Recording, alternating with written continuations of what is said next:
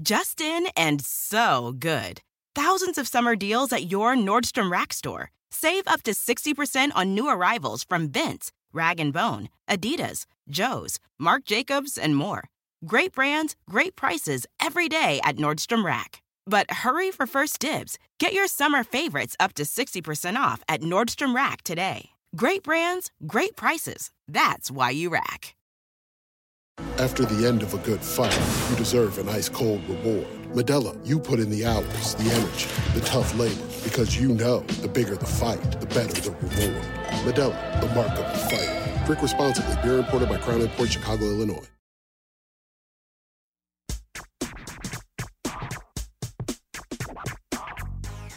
Grammar Girl here. I'm Mignon Fogarty, and this week I have a quick and dirty tip about the words reticent and reluctant, and a meaty middle about the difference between which and that. Let's start with a tip. People sometimes confuse the words reluctant and reticent. Reluctant means unwilling or disinclined.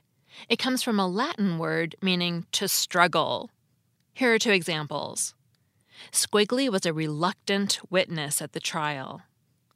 Aardvark was reluctant to reschedule his entire fishing trip just so he could go to a one-hour Mardi Gras committee meeting.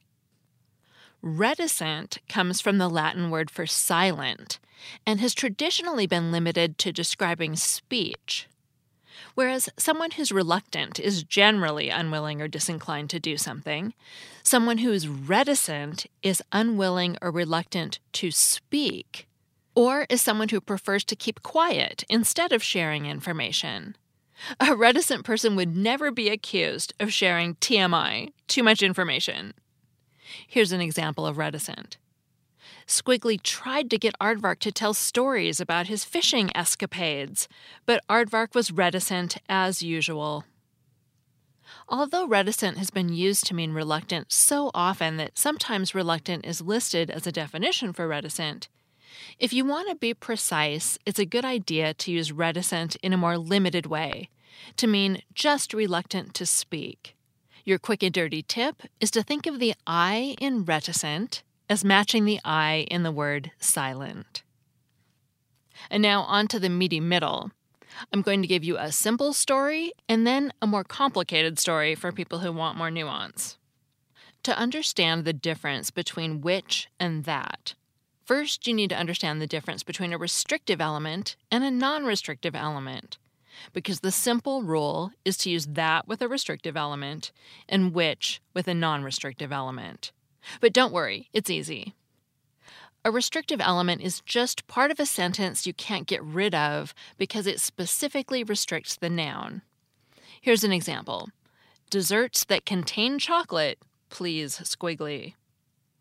The words that contain chocolate restrict the kinds of desserts I'm describing. Without those words, the meaning of the sentence would change. Without them, I'd be saying that all desserts please Squiggly, not just the ones with chocolate. Desserts that contain chocolate please Squiggly. Restrictive elements aren't surrounded by commas, so there are no commas in that sentence. Here's another example. Jackhammers that don't have noise-dampening technology are on sale. We can't get rid of the words that don't have noise-dampening technology because then we'd be saying all jackhammers are on sale, not just the special ones. So that means the clause is restrictive.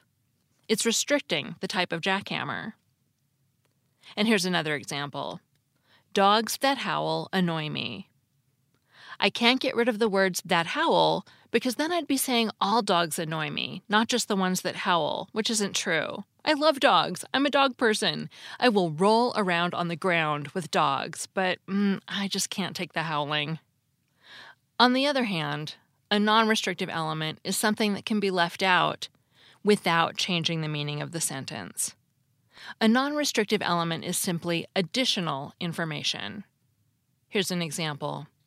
Chocolate desserts, which are his favorites, please Squiggly. Leaving out the words, which are his favorites, doesn't change the meaning of the main sentence. With or without the words, which are his favorites, we know that chocolate desserts please Squiggly.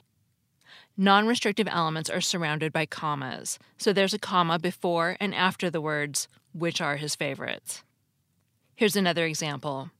Jackhammers, which are useful for breaking up concrete, are on sale.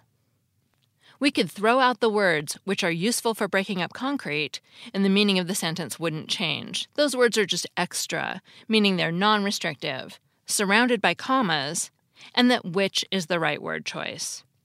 And here's a final example. Dogs, which make great companions, are usually furry. Again, we could throw out the words which make great companions and not change the meaning of the sentence. Dogs are still usually furry. Those words which make great companions are just extra, meaning they're non-restrictive, surrounded by commas, and that which is the right word choice. So here's a quick and dirty tip for the simple rule.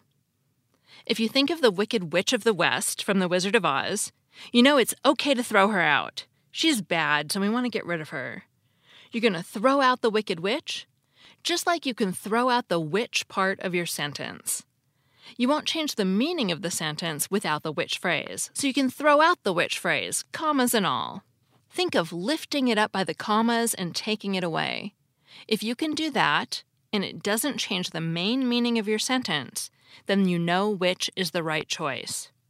If you try to throw out the phrase and it does change the meaning of the sentence, then you know that the right choice is that instead of which, because it's restrictive. That's the simplified rule that I find works for a lot of people who get frustrated trying to decide which word to use. But you should also know that the situation is more complicated than I just explained, of course, right? That's the safe rule. You'll never go wrong with it. But some authorities say that which can be used for both restrictive and non-restrictive clauses. And it's actually very common for people who use British English to use which when American speakers would use a that. The distinction between the two just hasn't held up in British English the way it has in American English. So if you're British, know that Americans might think you've made a mistake when you use which with a restrictive clause. Or they may just be dazzled by your accent and not even notice. We're like that. And if you're American, but you love the sound of the word which in all your sentences and want to use it, if anyone challenges you, you can just say you're using British English. But I do think the distinction between the two words is useful because, as I explained, they convey different ideas. Consider these two examples. Diamonds that are expensive make a great gift, and diamonds which are expensive make a great gift. In the first example, diamonds that are expensive make a great gift, I'm saying there are two kinds of diamonds, some that are expensive and some that aren't expensive. In the second example, diamonds, which are expensive, make a great gift, I'm saying that to me, all diamonds are expensive, and I think that's a useful distinction. I'll finish up with a little grammatical aside. When they're used in the way we've been talking about, that and which are called relative pronouns. I know it seems weird because you usually think of pronouns as words such as he and she. Relative pronouns don't get talked about as much as the other pronouns, but they are real pronouns. They head up subordinate clauses. Other relative pronouns include who, whom, why, where, and when.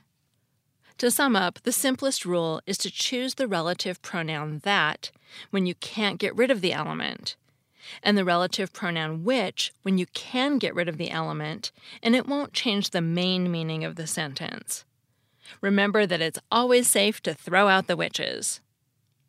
I'm Mignon Fogarty. You can find all the Grammar Girl articles at quick and dirty tips dot com. That's all. Thanks for listening.